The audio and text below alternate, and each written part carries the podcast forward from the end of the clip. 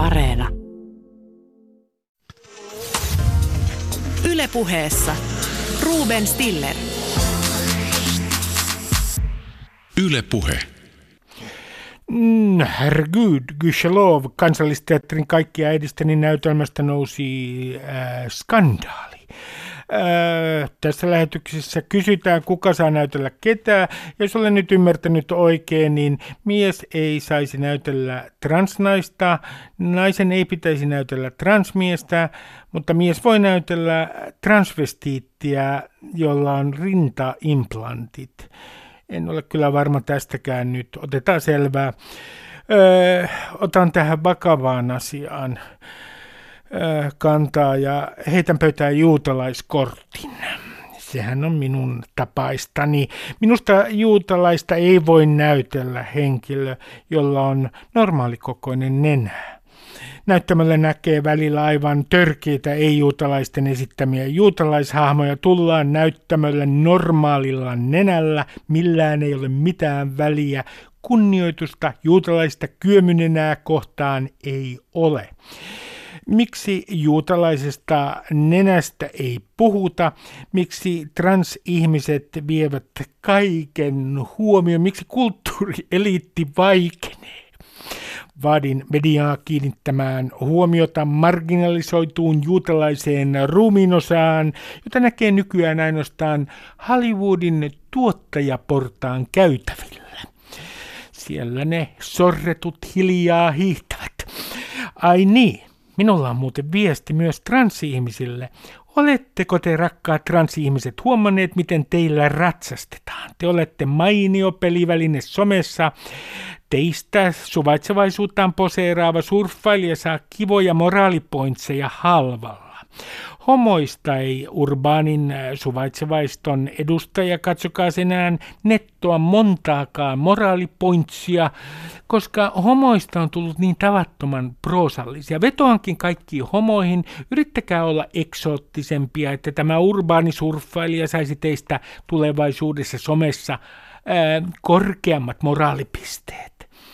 Tässä nä ohjelmassa, ei tässä näytelmässä, vaan tässä ohjelmassa näyttämällä astuvat Sunavuori. Hän on, äh, kuulkaa, viestintäyrittäjä ja toimi pitkään muun muassa Hesarin teatterikriitikkona. Hän on nähnyt kaikki äidistäni näytelmän ja kertoo siitä. Ja tämän jälkeen menemme kulttuuriin kulttuurisotien ja hulinan maailmaan. Minkä takia me käymme näitä jatkuvia kulttuurisotia? Antti Ronkainen, Helsingin yliopiston väitöskirjatutkija, kertoo.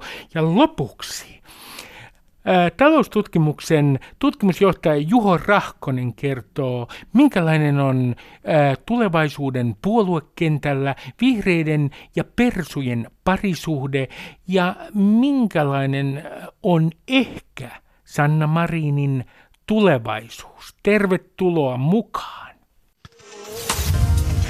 Ylepuheessa Ruben Stiller. Osa yksi. Kuka saa näytellä ja ketä?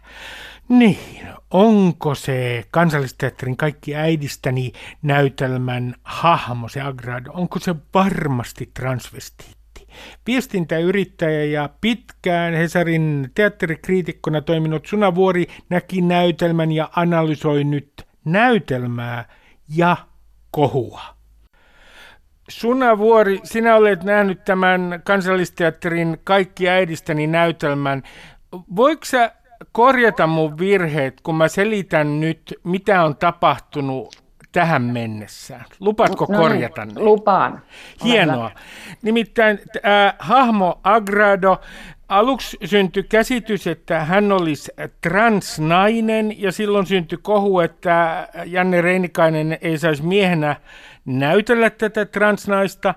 Sen jälkeen kun selvisi, että tämä onkin tässä näytelmäkäsikirjoituksessa transvestiitti, Toisaalta transvestiitti, jolla on muun muassa rintaimplantit ja penis, niin hänet määriteltiin transvestiitiksi ja Janne Reinikainen sai näytellä tätä hahmoa, siis tätä hahmoa, jonka nimi on Agrado. nyt mä kysyn sulta, Suna, koska mä en ole ilmeisesti tehnyt tähän mennessä vielä mitään virhettä, että kun sä näit tämän näytelmän, niin minkälainen tämä Agradon kohuttu hahmo oli? Niin siis äh, Pedro Almodovar, hänen elokuvassaan, josta tämä koko juttu on saanut Aivan. alkuunsa, Agrado on transnainen. Kyllä. Ja sitten kuitenkin siitä tehdyssä näytelmäsovituksessa hän on transvestiitti, eli mies, joka pukeutuu naiseksi ja esiintyy naisena. Ja, ja tota, tässä oli monta mutkaa ilmeisesti matkassa. Eilen oli ensi ei millään tavalla tietenkään kiitollista tuoda esitystä ensi iltaan tämmöisen kohun siivittämänä. Tämä kuitenkin kaikki purskahti ilmoille viikonloppuna, eli pari päivää vaan ennen ensi Ja tota, esitys on mielestäni selkeästi keskeneräinen ja ohjauksessa on paljon ongelmia, jotka saa sen koko käsikirjoituksenkin tuntumaan kyseenalaiselta, niin kuin, että et kannattiko tämä tässä muodossa tuoda näyttämölle, mutta Agradon hahmo on ilman muuta sen koko tulkinnan sielu.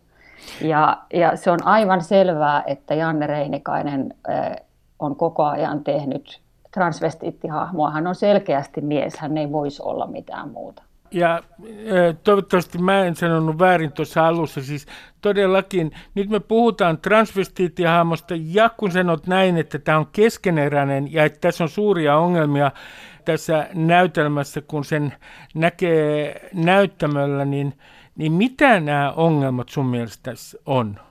No ne on paljolti ihan siis semmoisia niin kerronnallisia, tavallaan teatterillisia ongelmia, ei siihen tematiikkaan niinkään liittyen, mutta mä en enää tiedä, että kuinka paljon ohjaajan pakka on levinnyt sen takia, että, että, että se on ollut sit hänelle itselleen jollain lailla epäselvää, että, että mitä sillä tulkinnalla tavoitellaan. Niin kuin haastatteluistahan on saatu lukea, että hänellä on ollut niin voimakkaana mielessä Almodovarin elokuva ja, ja sen niin kuin jotenkin ikään kuin esikuvallisuus. Ja sitten toisaalta on ollut tämä näytelmäteksti, joka ei millään lailla ole se elokuva siirrettynä suoraan näyttämölle, ei sellaista voi tietysti tehdäkään, mutta et, et siinä jotenkin korostuu se, että sitä materiaalia näytelmäksi on aika vähän. Se tuntuu niin kuin kauhean kolkolta ja semmoiselta raskassoutuselta jotenkin kankealta.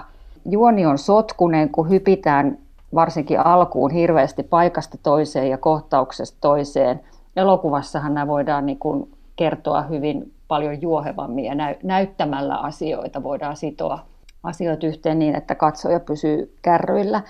Ja jotenkin tuntuu siltä, että, että näyttelijöillä on aika vähän näyteltävää kaikilla muilla, paitsi Agradolla, jonka hahmo on, on niin kuin kirjoitettunakin semmoinen runsas ja rehevä ja, ja aika ronski. Mä en itse asiassa, vaikka, vaikka se hahmo sinänsä olisi kirjoitettu transnaiseksi, niin, niin tota, mä en tiedä kuka sitä olisi pystynyt yhtä jotenkin täyteläisesti esittämään.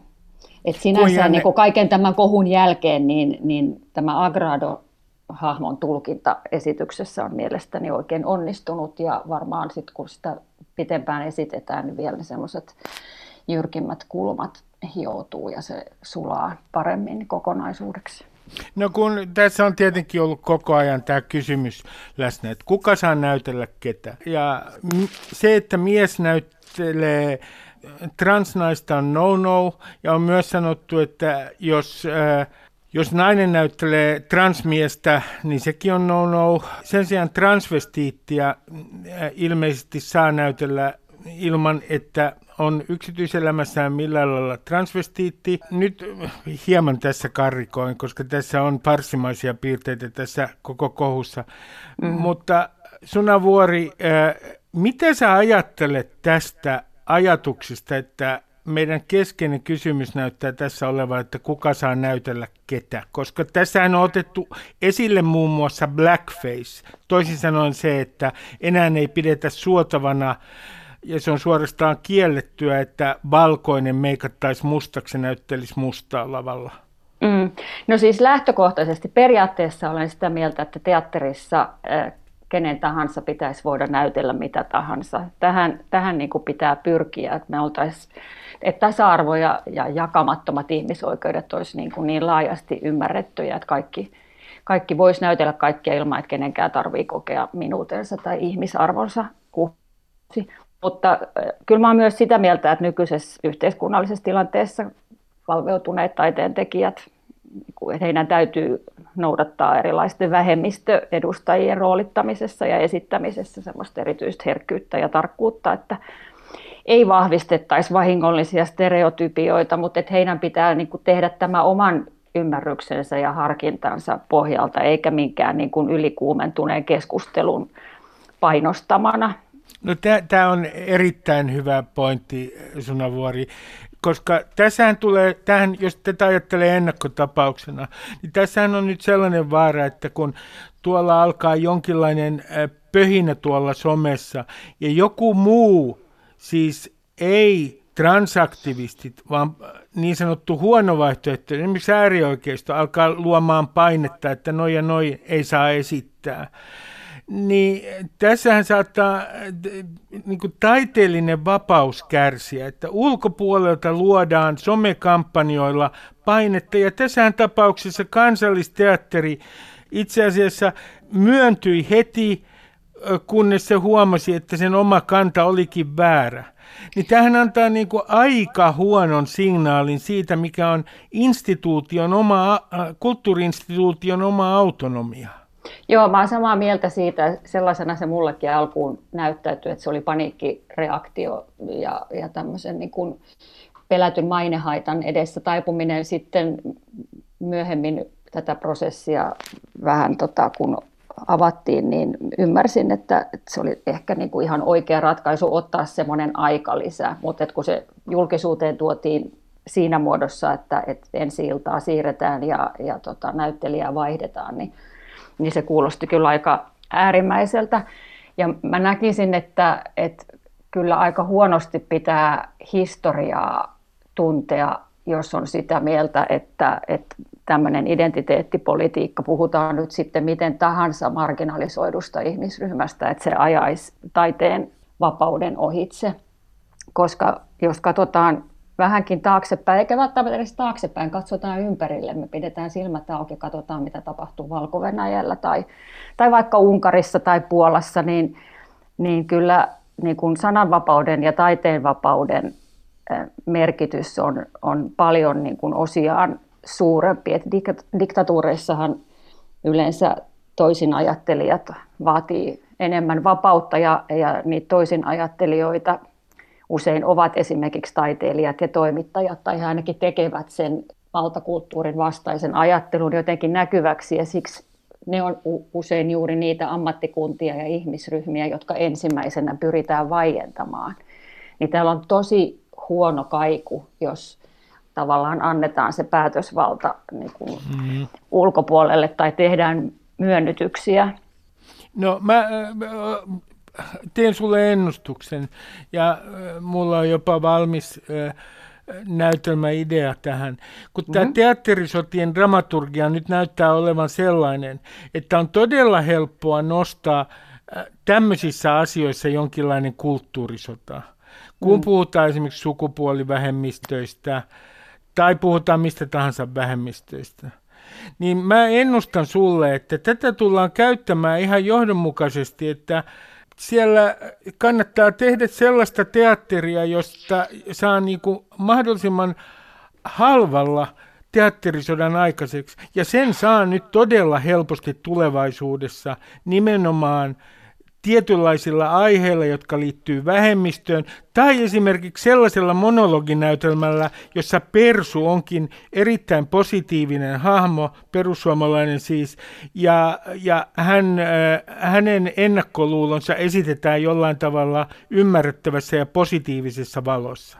Toisin no niin, tätä ei ole vielä nähtykään. Sitä ei ole vielä nähtykään, mutta se on ihan varmasti tullut. Mun pointti on vaan tässä se, että, että nämä tulevat teatterisodat, niin ne tulevat olemaan tämmöisiä identiteettipoliittisia ja välillä aika halpojakin sotia. Huolestuttava mahdollisuus. Tämä jossain, jossain mitassa varmaan voi tapahtua ja siinä täytyisi olla aika tarkkana. Mä siis ehdottomasti olen sitä mieltä, että, että kun tämä esimerkiksi sukupuolten monimuotoisuus ollaan vasta, vasta vähitellen ymmärtämässä ja, ja hyvää tarkoittavat ihmiset, jotka kunnioittavat jakamattomia ihmisoikeuksia, niin haluaa tuoda niitäkin tarinoita esille, niin tota, mä toivon, että tässä ei käy niin, että huudetaan niin kovaa, että toi on nyt väärin, meidän tarinamme on väärin kerrottu tai että, että, että meidän edustajamme on väärä henkilö siellä näyttämöllä, niin että et ne tarinat ei sitten jäisi kokonaan kertomatta sen takia, että et ei uskalleta kohta kajota aiheisiin, joista syttyy heti, heti joku hirveä somekohu. Että, että annettaisiin annettais se mahdollisuus, että jos yritetään, yritetään ymmärtää asioita, jotka monen mielestä voi tuntua jotenkin vaikeilta hahmottaa, tai terminologia, joka tosiasiassa myös muuttuu aika nopeasti, niin että se ei ole ihan täysin hallussa. Tämä ei tarkoita sitä, etteikö näistä asioista ehdottomasti pitäisi keskustella. Mä sitä mieltä, että tämäkin keskustelu, vaikka siihen liittyy paljon, paljon väärinymmärryksiä ja, ja ohipuhuntaa ja kärjistyksiä, niin on, on vienyt tätä asiaa, asiaa ja ymmärrystä eteenpäin. No sitä se on varmaankin tehnyt. Se on jollain tavalla selkeyttänyt ainakin tietynlaisia käsitteitä, mutta äh, Sunavuori, kun äh, tästä nousi kohu, mutta sitten on äh, stereotypioita teatterissa tälläkin hetkellä siellä estradilla äh, esitetään tietynlaisia stereotypioita, joista ei nouse kohua. Niin näetkö mm. tässä mitään kaksoistandardia? Joo, ehdottomasti näen ja se on mun mielestä kiinnostavaa, että kohu syntyy juuri tästä teoksesta ja, ja kansallisteatterista, joka kuitenkin suhtautuu vakavasti tällaisiin kysymyksiin, mutta, mutta kukaan ei ole noussut barrikaadeille niin kuin esimerkiksi typeriä seksistisiä farsseja ja niiden sukupuolistereotypioita vastaan. Ne ei tietenkään ole sen arvoisia, mutta mä en tiedä, onko ne yhtään vähemmän vahingollisia. Et jos yritetään muuttaa asioita ja todella, todella vaikuttaa ihmisten asenteisiin, niin, niin ehkä tästäkin olisi hyvä puhua. Tämä on nyt vaan tämä sukupuolitematiikka niin, niin pinnalla oleva aihe, että, että helposti nämä, nämä kohut jättää alleen paljon muuta. No näetkö mitään tällaista vaaraa tässä, että kun tästä toiseudesta tietysti puhutaan tällä hetkellä oikein, oikein niin kuin tota säännöllisin väliajoin, niin, niin kun vähemmistöistä tehdään sitten monimuotoisempia ja uusia stereotypioita – niin nyt näiden stereotypioiden pitää olla positiivisia. Ja itse asiassa se saattaa olla sellaista toiseuden romantisointia, joka ei ollenkaan palvele asiaa. Niin, että tämä ideologisoituu, tähän on aina ollut ideologista, miten tietyt vähemmistöt esitetään teatterissa ja elokuvissa ja ketkä suljetaan pois. Sehän on ihan selvä. Mutta tämä toinen vaihtoehto, kyllähän siinäkin on vaaransa, että me aletaan luomaan nimenomaan tämmöisiä romantisoivia stereotypioita. Joo, tämä on totta ja siis voisi kuvitella, että, että tavoitteena kuitenkin olisi normalisoida vähemmistöjen elämää, että kaikki, kaikki voisivat elää omaa elämäänsä omalla tavallaan ilman, että, että kenenkään pitää siihen puuttua tai että kukaan, kukaan katsoo oikeudekseen puuttua toisten ihmisten elämään. Mutta me ei olla vielä siinä tilanteessa, niin, niin tota, yritetään nyt suhtautua mahdollisimman kunnioittavasti sitten niihin kaikkein marginalisoiduimpiin vähemmistöihinkin. Mä oon ymmärtänyt, että transnaiset on, on tota helposti LGBT-yhteisöissäkin mm, niin kuin huonommassa, muita huonommassa asemassa, ja mä en usko, että se on keneltäkään pois, jos, jos heidän, heidän äänensä kuuluu. Esimerkiksi kun tehdään kerrotaan tarinoita, joissa, joissa on tällaisia henkilöitä, että otetaan se huomioon, mutta silti sen päätösvallan pitää olla siellä taiteilijoiden omissa käsissä. Suna Vuori, kiitoksia haastattelusta. Kiitos. Ylepuheessa Ruben Stiller. Osa kaksi.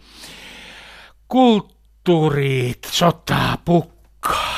Se on muuten saksaksi Kulturkampf, toistakaa Kulturkampf. Miten me olemme päätyneet tähän pisteeseen? Väitöskirjatutkija ää, Antti Ronkainen Helsingin yliopistosta selittää hulinan aikakautta. Antti Ronkainen, äh, väitöskirjatutkija Helsingin yliopistossa. Saako heittää sulle tähän heti alkuun kovan väitteen? Anna mennä. Mä väitän, että nämä kulttuurisodat, joita nyt käydään, ja nämä identiteettipoliittiset sodat somessa, niin nämä johtuu siitä, että tämä on paljon helpompaa tämä omien arvojen mainostaminen ja oma identiteetin mainostaminen klikkaamalla kuin esimerkiksi talouden vuorovaikutussuhteiden ymmärtäminen. Tämä on kerta kaikkiaan tämä kulttuurisodan käyminen helppo vaihtoehto. No, mä olen samaa mieltä, että se tavallaan toimii tämmöisen henkilökohtaisen alueella, että on helpompi ärsyttää tai mainostaa itseään ja ärsyttää tietenkin niin kuin omia poliittisia oletettuja vihollisia, kuin sitten valmistella jotain pitkiä puheenvuoroja vaikka Suomen talouspolitiikasta tai Euroopan unionin integraatiosta tai niin edelleen. No sä oot kirjoittanut blogissa Suomen Kuvalehdessä, että, että luokkasodan on korvannut kulttuurisota.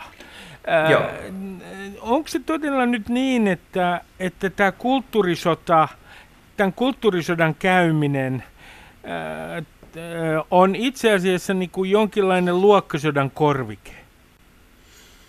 Uh, no se on tavallaan korvike. Mä ehkä olin tuossa mun kirjoituksessa itsekin vähän liian luo, tota, kulttuurisota kannalla tätä luokkasotaa vastaan, mutta se ajattelu siinä, mikä mulla on, niin jos lähdetään tälle suurella pensselillä maalaamaan, Ole niin hyvä se, vaan. niin, se, li, se liittyy tähän tota, kylmän sodan loppumiseen ja tämmöisten selkeiden ideologisten vastinparien niin kuin, häviämiseen. Että, e, e, kylmän sodan aikana oli vielä niin kuin tämmöisiä kollektiivisia suuria identiteettejä ja tämmöisiä suurvaltapoliittisia vaihtoehtoja, että kapitalismi ja kommunismi kävi suurta, suurta tota, tämmöistä geopoliittista taistelua ja ihmisten oli helpompi identifioitua näihin tota, suurvaltojen taisteluun. Mutta sitten tämän kylmän sodan loppumisen jälkeen ja yleisesti sen jälkeisen tämän historian lopun jälkeen niin tämmöinen selkeiden ideologisten vaihtoehtojen tai vastakohtien aika on loppunut ja ihmisten on pitänyt tavallaan alkaa etsimään sitä omaa elämänsä merkitystä jotenkin omasta itsestään, omasta sisimmästään. Ja sillä tavalla niin kuin omasta maailmankuvasta on tullut tavallaan se ideologinen pohja. Ja, ja sieltä lähtee niin kuin tämä identiteettipolitiikan korostuminen ja sitten kun se identiteettipolitiikka korostuu, niin sitä aletaan tietoisesti härnätä ja flirtata ja spinnata ja trollata, jonka seurauksena se sitten tota, yltyy tämmöiseksi kulttuuris- kulttuurisodaksi.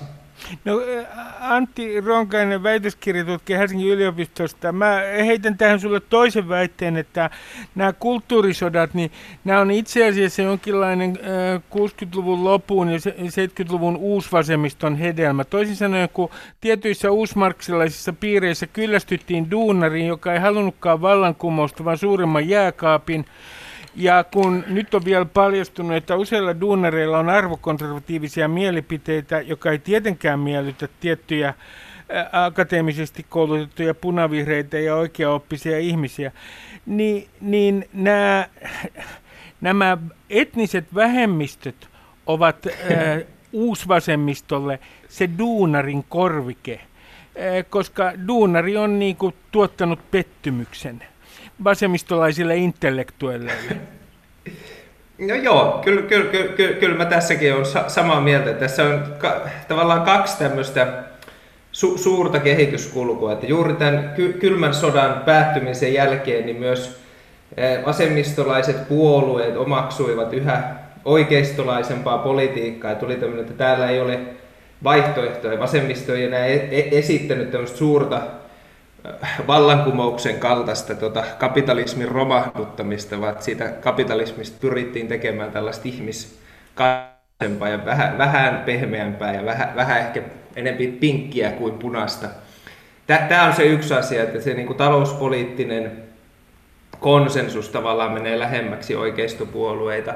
Ja sitten toinen on tämä yleinen yhteiskunnallinen kehitys, joka toki on jo alkanut ennen, ennen tämän kylmän sodan päättymistä, mutta että että tietenkin 1800-luvulla vielä tämä niin kuin työläisten ja, ja suurpääoman edustajien näkeminen yhteiskunnassa oli helpompaa, mutta tämä koulutuksen myötä, yhteiskunnan pirstaloitumisen myötä, eri ammattikuntien pirstaloitumisen myötä, erityisesti vasemmiston ongelma on ollut se, että nämä vasemmistopuolueiden puolueeliitit on tämmöisiä korkeasti koulutettuja globalisteja, ja sitten taas niiden kannattajakunta on monesti vähempi, vähemmän koulutettua du, duunaritaustasta, ja näin, nimenomaan näiden maailmankuvien välille muodostuu tämmöinen ristiriita, ja se, se, se on osaltaan juuri tätä, mitä sä kuvasit. Mä luulen laajemmin se, että miksi ne vähemmistöt on, on otettu siihen, se liittyy taas tähän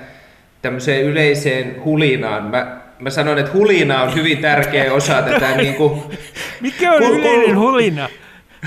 Yleinen hulina on just tätä, että, että osana tätä identiteettipolitiikkaa ja sen harjoittamista ja näitä kulttuurisotia, niin tässä kulttuurisodassahan ei sinänsä ole tärkeää, että argumentoit sä jotenkin tie, tieteelliseen näyttöön tai historialliseen näyttöön perustuen, ja että se kulttuurisota ei käydä sinänsä niin kuin argumenteilla, vaan sitä kulttuurisotaa käydään tästä tämmöisestä hulinan määrästä, että kuinka paljon sä pystyt aiheuttaa hulinaa, ja siinä nimenomaan tärkeää ei ole niinkään se, että sä osoitat tavallaan, että sä olet jossain talouspoliittisessa tai geopoliittisessa tai sosiaalipoliittisessa asiassa oikeassa, vaan niin kuin se suurempi tyydytys on oikeastaan se, että jos sä saat sun poliittiset viholliset ää, raivon partaalle ja jotenkin menettämään täysin niin kuin itsekontrollia, sekoamaan tuolla tota, vaikka sosiaalisessa mediassa tai, tai jossain julkisessa tilassa. Ja tässä niin kuin hulinavalmiudessa ja sen ylläpitämisessä tietenkin esimerkiksi etniset vähemmistöt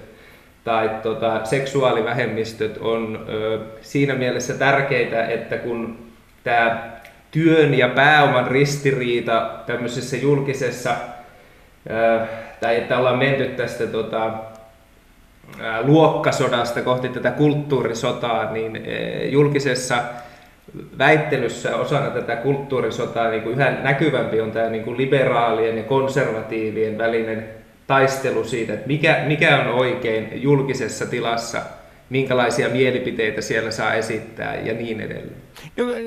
tässä on sekin mielenkiintoinen juttu, joka on itse asiassa jo ongelma esimerkiksi demokraateille Yhdysvalloissa. Että kysymys kuuluu, että mitä yhteistä on mustalla ja valkoisella työläisellä?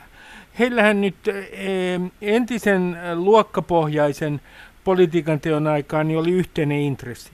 Mutta nyt identiteettipolitiikan ja kulttuurisotien aikakaudella heillä ei välttämättä enää olekaan yhteistä intressiä. Niin Onko nyt niin, että tämä myös hajottaa vasemmistoa ja esimerkiksi demokraatteja Yhdysvalloissa? Että tämä ikään kuin tämä yhteinen rintama, joka on joskus perustunut jollain tavalla yhteiskuntaluokkiin, niin se on niin kuin atomisoitunut identiteettipolitiikan myötä ja kulttuurisotien myötä.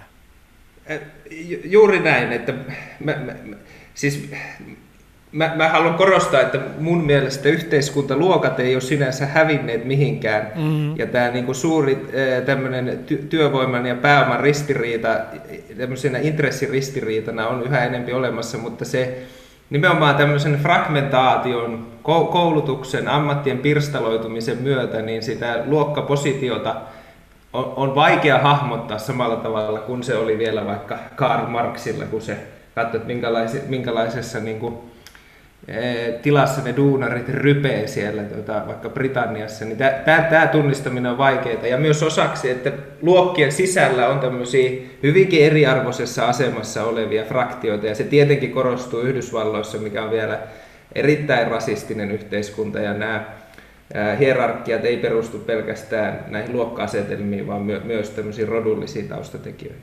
No jos sä ajattelet Antti Ronkainen äh, Suomea, niin äh, jos me ajatellaan näin, että meidän edessä on nyt tänään äh, tämä maisema, jossa kulttuurisotaa käydään, niin miten, mikä on sun mielestä erityisen silmiinpistävää tällä hetkellä äh, suomalaisessa kulttuurisodassa?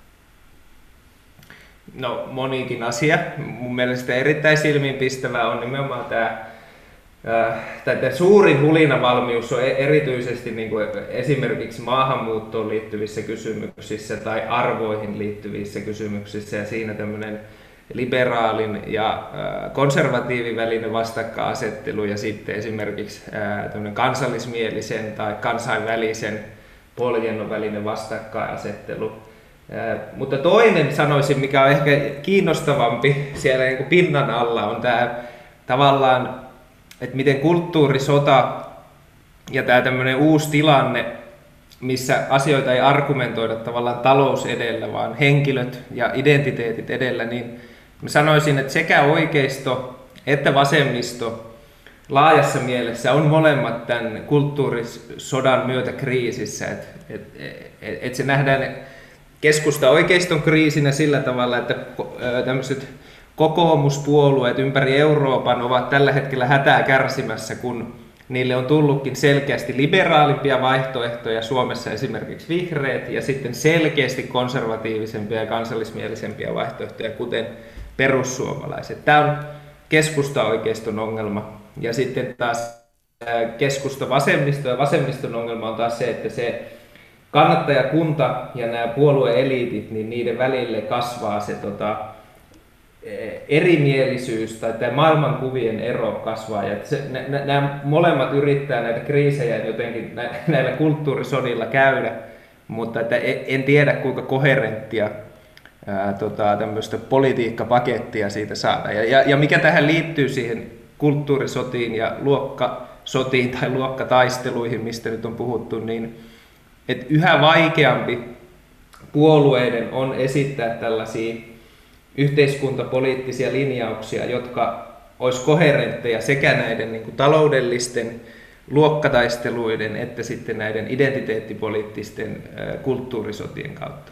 No Antti Ronkainen, mikä tämä tilanne tulee tulevaisuudessa olemaan? Pitääkö meidän siis ajatella niin, että tämä niin sanottu cancel-kulttuuri, nämä kampanjat, niitä vastaan, jotka ovat loukanneet jollain tavalla tasavertaisuutta lähinnä jossain mainonnassa tai puhumalla jotenkin väärin. Ja koko tämä identiteettipoliittinen hulina, että tämä tulee vaan jatkumaan. Ja tälle ei ole niin kuin ikään kuin vaihtoehtoa.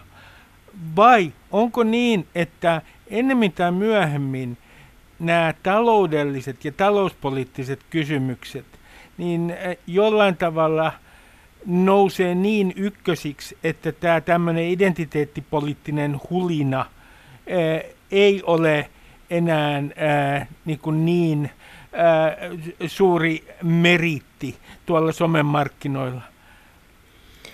No ennustaminen on tietenkin vaikeaa ja mistä minä sen tiedän, mutta että mä veikkaan, että tämä niin kuin sosiaalinen media ja tämmöinen yleinen postmoderni ja postmodernin tämmöinen niin kuin ki- alati tapahtuva kiihtyminen kyllä johtaa siihen, että ei nämä niin kuin kulttuurisodat ole mitenkään äh, häviämässä, että puolueet hyödyntää sitä, mediat hyödyntää sitä ja yritykset hyödyntää sitä ja se on ihmisille niin kuin tapa olla olemassa. Että tavallaan jossakin tai kuka tahansa ihminen, kun menee someen ja se saa siellä huomiota hulisemalla, niin se tuntee elävänsä. Että en, en, en mä usko, että se häviää sinänsä mihinkään. Mutta sitten se, että miten suomalainen politiikka oppii elämään näiden kulttuurisotien ja, ja luokkataisteluiden ja kanssa, niin se sitten on tietenkin näiden puolueiden niin strateginen kysymys, että palkitsevatko he omissa hierarkioissaan esimerkiksi tämmöisiä työmyyriä ja asiapitoisia, tämmöisiä valtiomiesmäisiä tai valtiohenkilömäismiesiä tuota, poliitikkoja ja asiakeskeisiä poliitikkoja vai että mennäänkö tähän yleiseen hulinaan mukaan. Se, se vaikuttaa siihen, mitä Suomessa tulee tapahtua.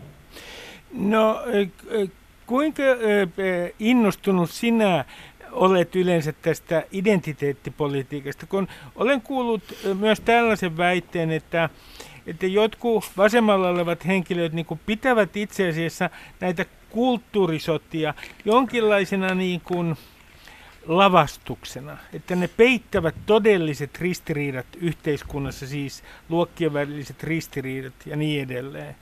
Ja todellisen, äh, todella suuret taloudelliset kysymykset. Ja että nämä kulttuurisodat itse asiassa hyödyttäisi nimenomaan äh, konservatiivisia piirejä ja oikeistopiirejä. Mitä sanot tästä? No se on ihan mielenkiintoinen väite. Että kyllähän tietenkin, että mitä enempi puhutaan ihmisten ää, identiteeteistä ja niihin liittyvistä taisteluista, ja jos ajatellaan, että se on pois sitten vaikka tämmöisestä talouspoliittisesta keskustelusta, niin se ei tietenkään... Ää, et, et, et siinä mielessä niin toi klassinen mar, mar, marksilainen huomio tämmöisestä ideologiasta, mikä vie huomioon epäolennaisuuksiin, niin se on pätevä ihan kaikkina aikoina menemättä sinänsä siihen, että en, en halua arvioida siitä, että mikä keskustelu on, mitä julkisesti saa keskustella ja mitä ei. Antti Ronkainen, väitöskirjatutkija Helsingin yliopistosta. Mä kysyn tähän loppuun sinulta tällaisen kysymyksen, että kuinka merkittävänä ongelmana sinä itse pidät sitä, että ikään kuin sananvapaus tässä kulttuurisodassa jollain tavalla, sananvapaus kapenee. Toisin sanoen, että, että kaikki nämä mustamaalais, mustamaalauskampanjat, kaikki trollauskampanjat, puolin ja toisin, niin loppujen lopuksi kaventavat sananvapautta. No, tässä sananvapaus on sinänsä mielenkiintoinen termi, koska nythän ei harjoiteta valtion toimesta mitään sensuuria, että mikään valtiollinen laitos ei kerro, että mitä sä saat sanoa, vaan se on puhtaasti tämä niinku kulttuurisota ja sen luoma hulina ja sen mukanaan tuoma tämmöinen nimenomaan loka ja negatiivinen julkisuus, mikä sitten saa puolueita, yrityksiä, mediaa, e, e, e, kulttuuritoimijoita ja niin edelleen muuttamaan omaa käytöstä. Ja mä luulen tavallaan, että tässä niin kuin hulinan keskellä ja vuosien vieriessä virheistä opitaan ja näiden hulinoiden ja alati olevien kohujen kanssa joudutaan oppimaan elämään. Ja mä luulen myös, että suomalaisessa politiikassa tavallaan sellaiset henkilöt tulevat pärjäämään, jotka osaavat yhdistää nämä kaksi asiaa. Että sanoisin esimerkiksi, että Suomen pääministeri Sanna Marin on erittäin taitava poliitikko siinä mielessä, että hän samaan aikaan esimerkiksi tämän Kaipolan tehtaan jälkeen niin twiittaili erittäin vihaisesti ja iski vastaan näitä tuota, vuorineuvoksia, on nostanut esiin tällaisia kuuden tunnin työpäiviä liittyviä ajatuksia. Ja mä luulen, että ne on semmoista politiikkaa, mistä esimerkiksi perussuomalaisiin hypänneet, niin kuin demareihin pettyneet henkilöt on erittäin tyytyväisiä ja myhäilevät ja ovat tyytyväisiä tähän Sanna Marinin ää, niin kuin poliittiseen retoriikkaan ja tähän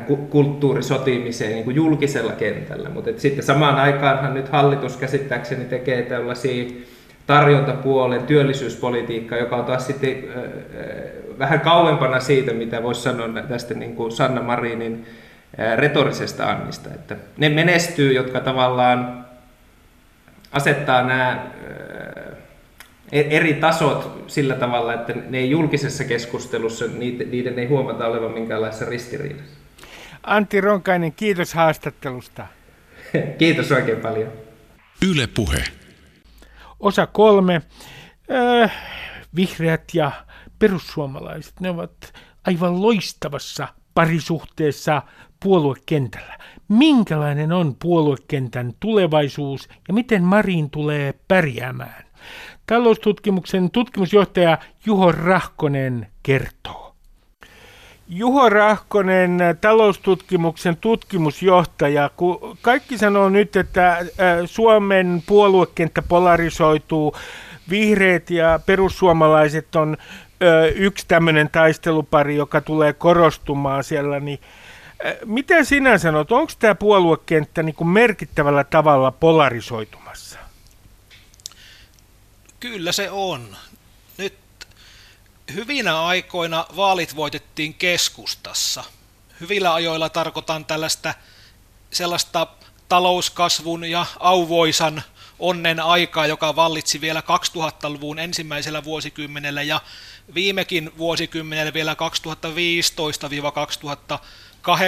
2015-2018 elettiin tämmöistä aika hyvää aikaa, niin mutta se vanha totuus, että vaalit voitetaan keskustassa, niin se on kyllä muuttunut siihen, että nykyisin vaalit hävitään keskustassa. Eli meillä on tämmöinen visio, että meidän puoluekentän, tämä keskikenttä, niin se on ikään kuin kuihtumassa.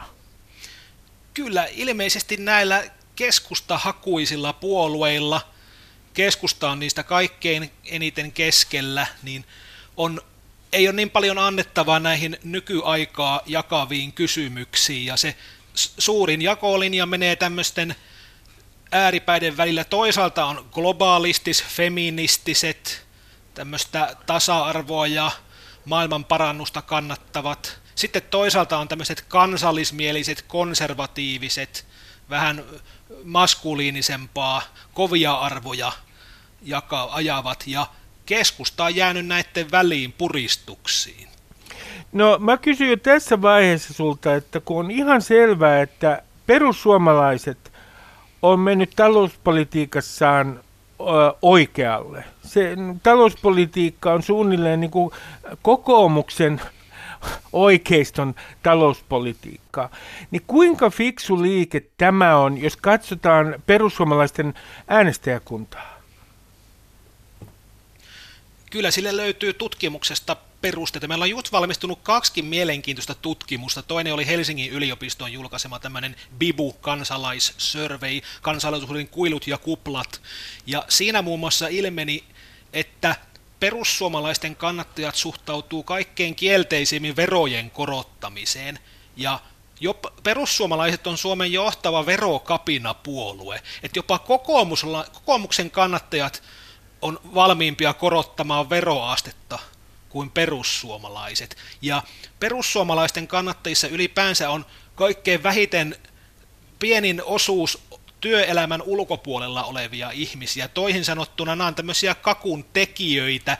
Perussuomalaiset on työväkeä, duunareita, pienyrittäjiä, maanrakennusyrittäjiä ja ne on niitä, jotka maksaa kyllä veroja, mutta vähemmän näkee sitten omassa elämässään tämmöisen suuren julkisen sektorin ja Eli Persu ei halua, että hänen vaivalla tienaamistaan palkoista niin menee kauheasti vero- ja kehitysapuun, kun taas kokoomuksessa on eri linja. Kokoomuksessa on toinen siipi, tämmöinen koulutettujen, korkeasti koulutettujen kaupunkilaisten naisten siipi, ja nämä vieroksuu perussuomalaisia jo ihan sen niiden olemuksen takia. Sitten kokoomuksessa on tämä toinen siipi, maakuntien rotariäijät, jotka on oikeastaan persuja.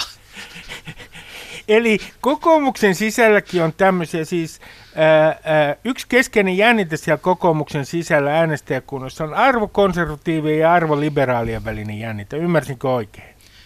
Kyllä se on yksi. Ja sitten ehkä nyt vielä tärkeämpänä rooli, tärkeämmässä roolissa on suhtautuminen talouspolitiikkaan ja siihen, että kuinka paljon verot, verotusta voidaan nostaa ja julkisen sektorin koko. Että täytyy muistaa, että kokoomuksessa on myös hyvin paljon tällaisia alempia toimihenkilöitä, jotka työskentelee julkisella sektorilla, sairaanhoitajia, opettajia ennen kaikkea, kun taas perussuomalaisten kannattajissa julkisen sektorin työntekijöiden osuus on varsin pieni.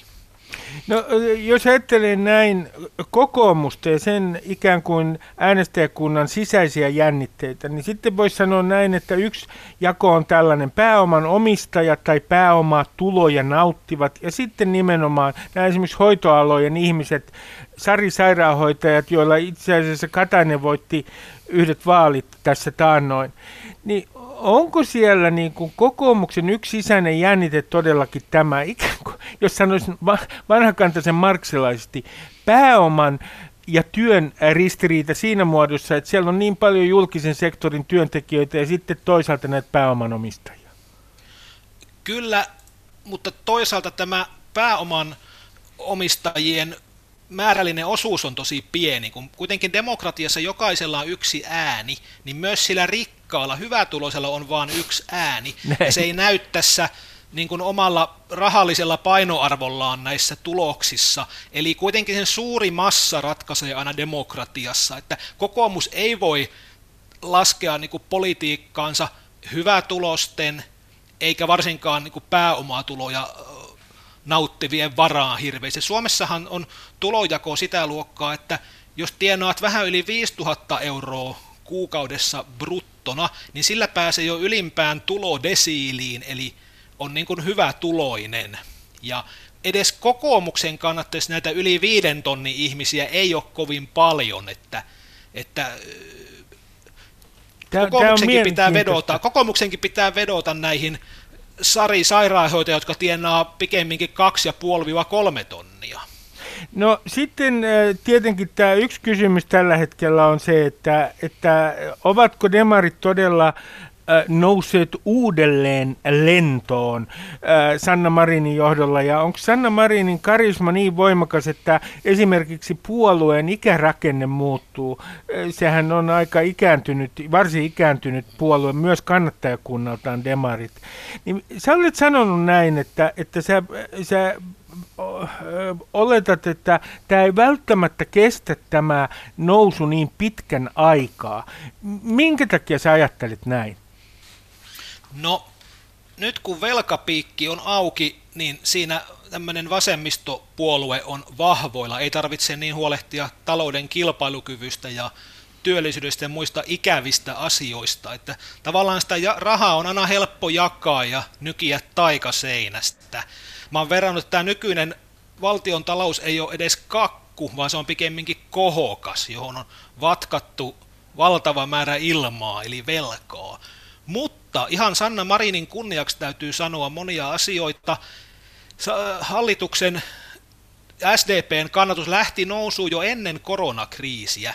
Eli heti kun Sanna Marin tuli puikkoihin, niin kansalaisten näkemys hallituksen onnistumisesta kasvoi huomattavasti siitä, mitä se oli ollut Antti Rinteen ja Juha Sipilän aikoina, jolloin kyllä tässä Sanna Marinin ansiota on muun muassa se, että hän on hyvin tämmöinen kan, hän ottaa huomioon kansalaisten mielipiteen, puhuttelee kansan syviä rivejä. Esimerkiksi tämä Kaipolan paperitehtaan lakkauttamisen yhteydessä, niin Sanna Marin puhuu sillä tavalla, kun tuolla suuri osa tavallisista ihmisistä ajattelee, vetosi heidän huoliinsa. Ja koronakriisiäkin on hoidettu hyvin pitkälti niin, että ensin katsotaan gallupeista, mitä mieltä kansa on, ja sitten tehdään päätökset sen mukaisesti, koska nämä hallituksen tekemät päätökset on hyvin tarkkaan ollut kansan mielipiteen mukaisia. Suomalaiset on kaiken aikaa halunnut tiukempia koronarajoituksia ja tällaista terveys etusijalle ja talous on vasta toissijainen juttu. Ja näin on toimittu ja kun eletään demokratiassa, niin tässä ei ole sinänsä mitään väärää. Mutta tuskin SDPn kannattajakunnan ikärakennetta tämä kuitenkaan pelastaa, että ensinnäkin SDP pärjäsi tosi huonosti nuorisovaaleissa, jotka järjestettiin tuossa ennen oikeita eduskuntavaaleja 2019. Mm. Ne muuten voitti vihreät ja persut oli siinä vahvoilla. Näin oli. Myös kokoomus, se kertoo aika paljon. Sitten tällä hetkellä tilanne on se aivan tuoreen tutkimuksen mukaan. Mä aina tykkään, kun pääsee vetää tätä prosenttilukuja. Ole, ole hyvä Juho Rahkonen, taloustutkimuksen tutkimusjohtaja. Kyllä. SDPn kannattajista 62 prosenttia on yli 50-vuotiaita ja alle kolme vitosia on 22 prosenttia. Ja sitten katsotaan, vihreät, vihreät on toinen ääripää, niistä vain 25 prosenttia on yli 50 ja sitten näitä muita, myös Vihreiden lisäksi myös perussuomalaisilla on melko nuorehko äänestäjäkunta. Eli vihreät ja perussuomalaiset on niin sanottuja uusia puolueita. Ja vihreitä ja perussuomalaisia, vaikka niillä on paljon eroa, niin kuin niiden, ne on niin kuin, tavallaan ne on niin kuin vanha kunnon pariskunta, Aivan. jotka on pohjimmiltaan kuin paita ja peppu, mutta silti ne, niin kuin, niissä on se jännite, ne täydentää ja saa tukea toisiltaan. Ja muut on sitten siinä kolmannisena pyörinä, kattelee kateellisena vierestä. Kun nämä... no, Tämä on, Juha Rahkonen, mielenkiintoista tämä, että jos ajatellaan tätä Suomea ja näiden ikäluokkien kokoa. Ja ajattelee, että mitkä on ikään kuin nuorten puolueita ja mitkä on niin kuin taattojen ja tanttojen puolueita, niin sitten kun katsoo tätä ikärakennetta, niin tulee väistämättä mieleen, että eläkeläiset he ovat vallassa tulevaisuudessa jo nyt ja tulevaisuudessa näissä vaaleissa, kun katsoo äänestä, äänestysprosenttia ja sitten katsoo näiden ikäluokkien kokoa. Eli onko tässä tällä puoluekentällä nähtävissä semmoinen kehitys, jossa Suomi on entistä enemmän gerontokratia, siis eläkeläisten ja vanhusten vallassa oleva systeemi? No kyllä, se ihan oikealla jäljellä olet ja ihan jo pelkästään Suomen väestöpyramidia katsomalla, sehän on pullistunut sieltä suurten ikäluokkien kohdalta, ja SDP ja myös keskusta on toinen puolue, jossa on huomattavan suuri osuus on, on vanhoja, vanhoja, tai siis yli eläkeikäisiä. Ja tämä on ihan selvää, että kun demokratiassa jokaisella on se yksi ääni, ja sitten kun nämä vielä suuret ikäluokat on vielä muutenkin aktiivisia ja vaikutusvaltaisia, eli niillä on rahat ja äänet ja valta. Tämä, tämä, kuulostaa, tämä kuulostaa todella lohduttavalta noille nuorille ikäluokille. Siis keskustalla on tällä hetkellä, kun puhutaan tästä keskustan ongelmasta ja siitä, että miten sille tulee käymään, niin tämä ikärakenne on yksi ää, siis keskustan keskeinen ongelma. Kyllä se on yksi nimenomaan, ja itse asiassa katsoin just niin yli 65-vuotiaista vuotiaiden äänestäjien keskuudessa, niin tai keskustalla on vielä enemmän, jopa hiukan enemmän kuin SDPllä näitä ihan eläkeikäisiä, että tässä on se ikään kuin se keskusta, nyt kun keskustan kannatus on sulanut, niin sinne on kuitenkin jäänyt sitä vanhempaa, uskollisempaa äänestäjäkuntaa, mutta nuor, nuorten keskuudessa keskusta on, on itse asiassa kaikkein vähiten tällä hetkellä. Se on jopa demareissa on suurempi osuus näitä alle kolme vitosia kuin keskustassa. Että nyt tässä tämmöisenä itsekin nelikymppisenä, vähän yli nelikymppisenä X-sukupolven edustajana, niin täytyy vain toivoa ja luottaa siihen, että nämä meidän vanhemmat käyttää sitä valtaansa niin, että he ajattelee tulevia sukupolvia ja mm. omia lapsia ja lapsen lapsia ja niiden parasta. Ja enkä mä yhtään epäile, etteikö, niillä, etteikö ne näin ajattelisikin, että se on tavallaan lohdullista nuoremmille se, että, että, että vanhemmat kuitenkin pitää huolta tulevista sukupolvista. No, jos ajatellaan tätä keskustan tulevaisuutta, niin tässä on siis se ongelma myös tietenkin, että samaan aikaan meillä on menossa tämä rakennemuutos, ihmiset menee kaupunkeihin, ja jos keskusta ei pääse näihin etelän kaupunkeihin, sehän on epäonnistunut tähän mennessä, niin, niin onko, onko se sellainen kysymys tämä kaupunkeihin pääseminen keskustan kohdalla, että jos ei se onnistu siinä, niin sitten se on kuihtuva puolue kerta kaikkiaan? No nyt sen pitää sitten keksiä muuta, muuta olemassaolon. Nythän meillä oli tässä mielenkiintoinen keissi tämä uusi, ei kun mikä se oli tulevaisuus vai sininen, sininen tulevaisuus, joka silloin, tai uusi vaihtoehto, sininen tulevaisuus, puolue, joka ei oikein pärjännyt, sehän oli vähän niin kuin keskustalaistyyppinen puolue.